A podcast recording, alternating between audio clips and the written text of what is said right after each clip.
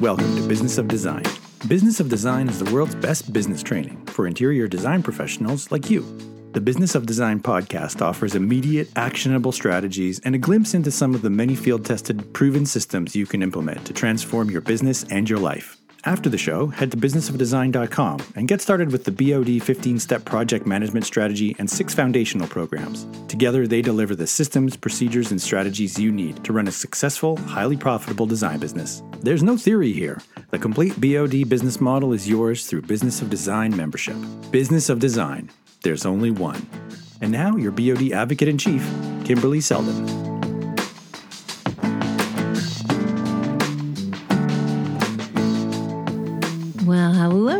Fabulous interior design professional. It is so good to be here. It's the middle of summer where I am, maybe where you are. Not so much if you're in Australia. I know our seasons are flipped, uh, but uh, certainly loving all the outdoor living and just counting the days uh, that are left and thinking ahead to that inevitable turn of the seasons, right? When things start to get cooler.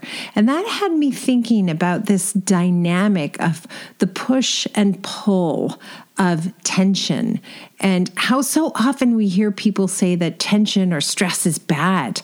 But I think there are so many times in my life where a bit of tension or a bit of stress has been extremely helpful. So that's the topic. Episode 336, we're going to talk about tension and whether it's good or bad. And since it's summertime, I'm going to keep this episode short and sweet why not? I'm going to quickly do some announcements. Cheryl will be back next week, but I've got just a couple of announcements. There is still space available if you want to learn the BOD 15. Now, I know you're listening to the podcast, you think you're getting so much of what you need out of the podcast, and that makes me happy, but you're missing fundamental systems which would allow you to run your projects smoothly, seamlessly from the beginning to the end and everything in between. You're missing all of those important systems and strategies if you have not yet become a member or implemented the BOD 15. So, what we're doing is offering two day events where I will download, do a major brain dump from my head to yours everything you need to know about the BOD 15. We did this in Australia last year and it was really fun. Some of the people didn't know anything about the BOD 15 and how to run projects in a linear, streamlined fashion, and that was incredible. Other people have been members, they've taken the BOD 15 course before and they wanted a refresher, and that turned out to be really helpful too. I always say it's like an AA meeting. You don't go in and get sober and say, Thanks, I'm out of here. You have to keep coming to be reminded. I would really love to see you in Toronto on October 4th and 5th. I promise a small, intimate group. You can ask specific questions about your specific business, and I will tell you as much as I can in two very full days. These events tend to be small and intimate. We're probably going to do this one at my condo on Yorkville.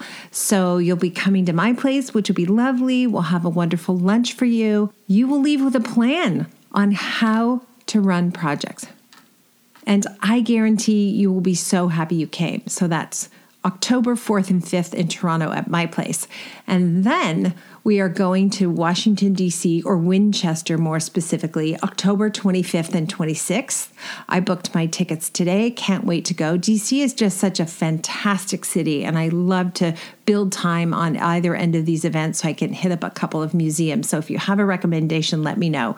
But again, two full days. I promise you, day one, it's going to feel like, oh my gosh, this is too much. It's like drinking from a fire hose.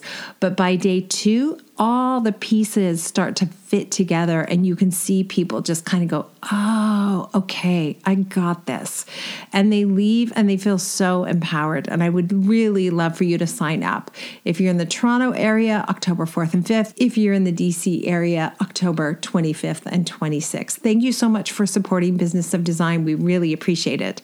If neither of those work, all the information you need is available and so easy to attain at businessofdesign.com. So do think about being a member. And I will say one more thing. if you have thought about becoming a BOD boss member, you've already taken the courses, you've already implemented, you're working with the 15 steps, we would love to get you into a group. We have immediate openings. And we also have on the horizon another group we'll be building in North America. So please fill out that application and register right away. And by the way, if you show up to Toronto or DC, you have completed the 15 steps. So, boom, boom, that's a way to fast track it.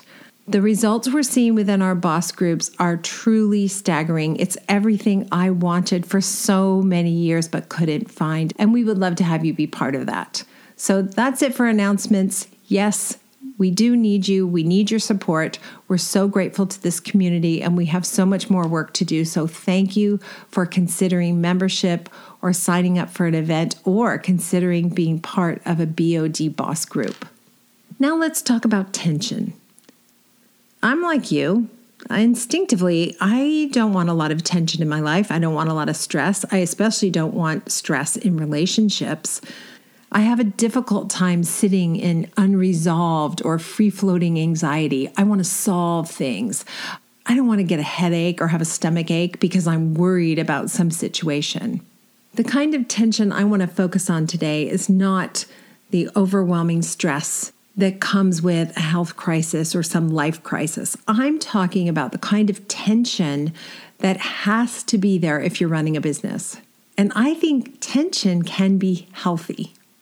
I follow a guy named David C. Baker. He's an author, a speaker. He's been on the podcast before, and he helps entrepreneurs sell their businesses. And David put out a newsletter recently that was all about this topic, the topic of tension. And he's come up with some points that he says are healthy ways that tension plays out in a business. For example, being certain enough about how you want to run things but always cautiously open to discovering where you need to modernize your thinking. I never want to be locked in to knowing how I'm going to do everything. I'm always open to new ideas. And one thought that comes to mind is this idea that rather than billing clients for freight and shipping as we go along, uh, you might include a percentage on top of everything you sell that would automatically cover it. So I'm exploring what the math looks like and how that might work in my business. I'm not sure I'm going to switch, but it's interesting for me to always be aware that I might learn something new and improve on my process. The second idea, and again, this is from David C. Baker's newsletter doing what you can to keep an awesome employee around without crippling the long term prospects of your firm and benefiting from a younger and less expensive employee who brings new things to the collective experience. In other words, while it can be scary to think about letting someone go because they've gotten bigger than you need in your firm, or they're pretty good right? They're not great, but they're pretty good. And you have found yourself recently working around them, compensating, making allowances, or making excuses, right? And it's been a niggling idea. There's some tension that maybe this is not ideal. Maybe it's time to find someone else. The other side of the equation is you might get some new, fresh ideas in. And we talk about this a lot, particularly in our BOD boss groups. Settling for good when great is just around the corner. That's something that holds a lot of us back. You know that tension, right? You've got this staff person or you've got this independent contractor, and they're pretty good, and you can't imagine life without them. But there are some things falling through the cracks and it seems scary. I'm just going to ignore them. I'm going to work around. I'm going to take care of this person. I'm going to enable this behavior. And then before you know it, you really have worked yourself into a pretzel to keep an employee happy. When in the long term, it may be a better idea to just let them go. Very few things are scarier, at least in my experience, than knowing I need to make a change, but fearing the confusion of the transition that will follow that change. That can be really scary. So we live with the stress. We live with the tension, which is trying to get our attention. Or we make a bold strategic choice to aim higher despite the short term discomfort.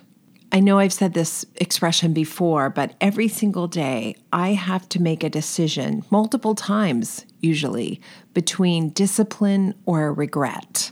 And tension is almost always the indicator light that goes off in my body, letting me know I'm at a crossroads. When I have that feeling, I know I need to pay attention, slow down for a second, and think about what's going to happen next. And I also have to remember I'm playing the long game. It's not about surviving this one project with Mrs. Smith. It's about surviving the many projects that will be part of my future and perfecting the team that I have. I can also say from experience that letting someone go, particularly someone who isn't terrible, but someone who's not quite right or not quite up to the task, can be a shakeup for the whole team, but that often can be a really healthy shakeup. And I've had the experience where other team members have said, that was a good decision, even though it was hard, and we miss that person. We like that person, but that person was holding us back. So there you go. I guess all that to say, just pay attention to those feelings of discomfort give them a moment of your time to figure out what they're trying to tell you. I'm not going to go through every single one of David's ideas, but I really loved this one. And this is timely because I did a coaching call with someone this morning. Someone hired me to be their business coach. And we talked about this exact thing. When you price your work so you are certain you will land the job, are you sure that's a great idea? The woman who phoned me today is running a beautiful, mature, profitable business. All things are going great. She gets this shiny new job in the distance. It's kind of a dream job. And immediately she begins to second guess all of her pricing structure. She pretty much follows the BOD 15 and she's second guessing everything. She wants to price her work a little lower to make sure she gets the job. There's no question there's tension and stress there. No question at all. I've been exactly there. I want this job. However, it's never really worked for me when I've lowered my fees or negotiated or second guessed myself. Somehow it always turns around and I realize it was a mistake. Sometimes you just have to trust and let it go easy for me to say it's not my dream job that's on the line, right? I totally get it. And the decision is a difficult one, but I have found over and over again that sticking to what I know works, what makes me successful, and what makes the project successful is always a better choice.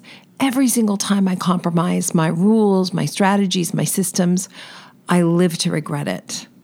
Uh, that's a tough one. Here's another on the list. Something I struggle with to this day is chasing sunk costs. How do you know when to cut your losses? I've done this when I've hired staff. I hired uh, two people uh, who were the most expensive hires ever. Really, it did not go well, but I kept trying to make it work. And it cost more and more and more money. I kept saying, but I've already invested so much money in them. I've spent so much time training them. And I just kept spending money. It's really hard for me to cut my losses.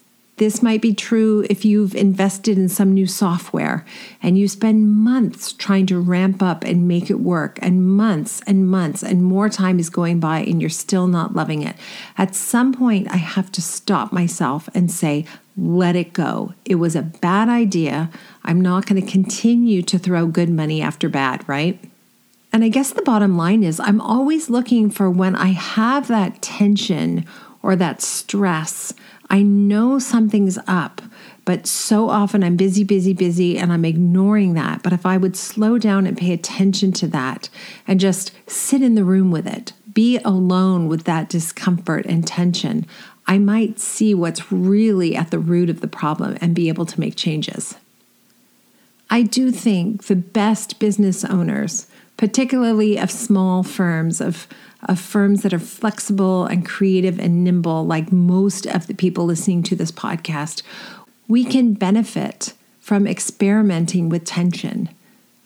And being willing to be teachable is extremely important.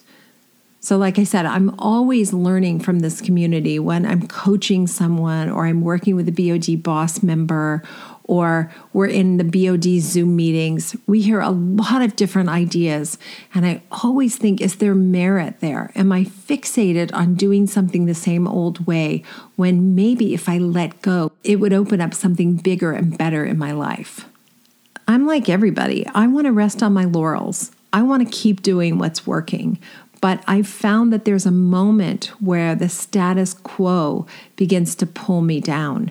And that's a tension again that I can feel. And when it's happening, I have sort of an instinct to kind of like completely do an about face when that isn't usually the best thing. Probably the smartest thing usually is to just sit down, think about the analytics, maybe make some small changes, and go from there. David C. Baker says it's a mistake to veer off the road, but it's a bigger mistake to not experiment from one side to the other. You'll never learn much if you chart a path right down the middle. I think that's true in business, and I think that's true in life. I hope your tensions are small. I hope they're helpful. I hope they motivate you to make the changes you need to make to have the best business possible. More than that, I want you to have the business you dreamed about when you first started out, right? I had this vision of what business would be like.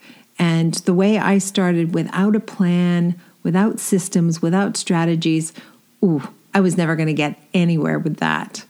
Slow down, make a plan, be open, be teachable. And if you find something that works, if you find a community like this that works, then dive in. Really embrace it. The people who come to Business of Design who are brand new, barely running a business, but they throw everything in and they just implement those 15 steps are people who are wildly successful within two years. And conversely, we see people who've been doing this 10, 15, 20, 25 years, and they're so committed to doing it the same way they've always done it that they never really see the success. So we never make decisions about, for example, BOD boss members based on how long you've been in business or even really how much money you're making. It's much more about who's motivated and ambitious and ready to take chances and go for it. And that's what I want for you. I want you to be ready to take chances and to go for it. And I hope one day, very soon, we'll be in the same room together and we'll be able to share our stories. Happy summer, everyone. Thanks for tuning in. Thanks for listening and supporting the BOD mission to improve the industry one design business at a time. If you're ready to implement an exact business model for running a streamlined, profitable business, field tested by thousands of design professionals around the world, head to businessofdesign.com and get started today. It's time to dramatically improve your business and transform your life.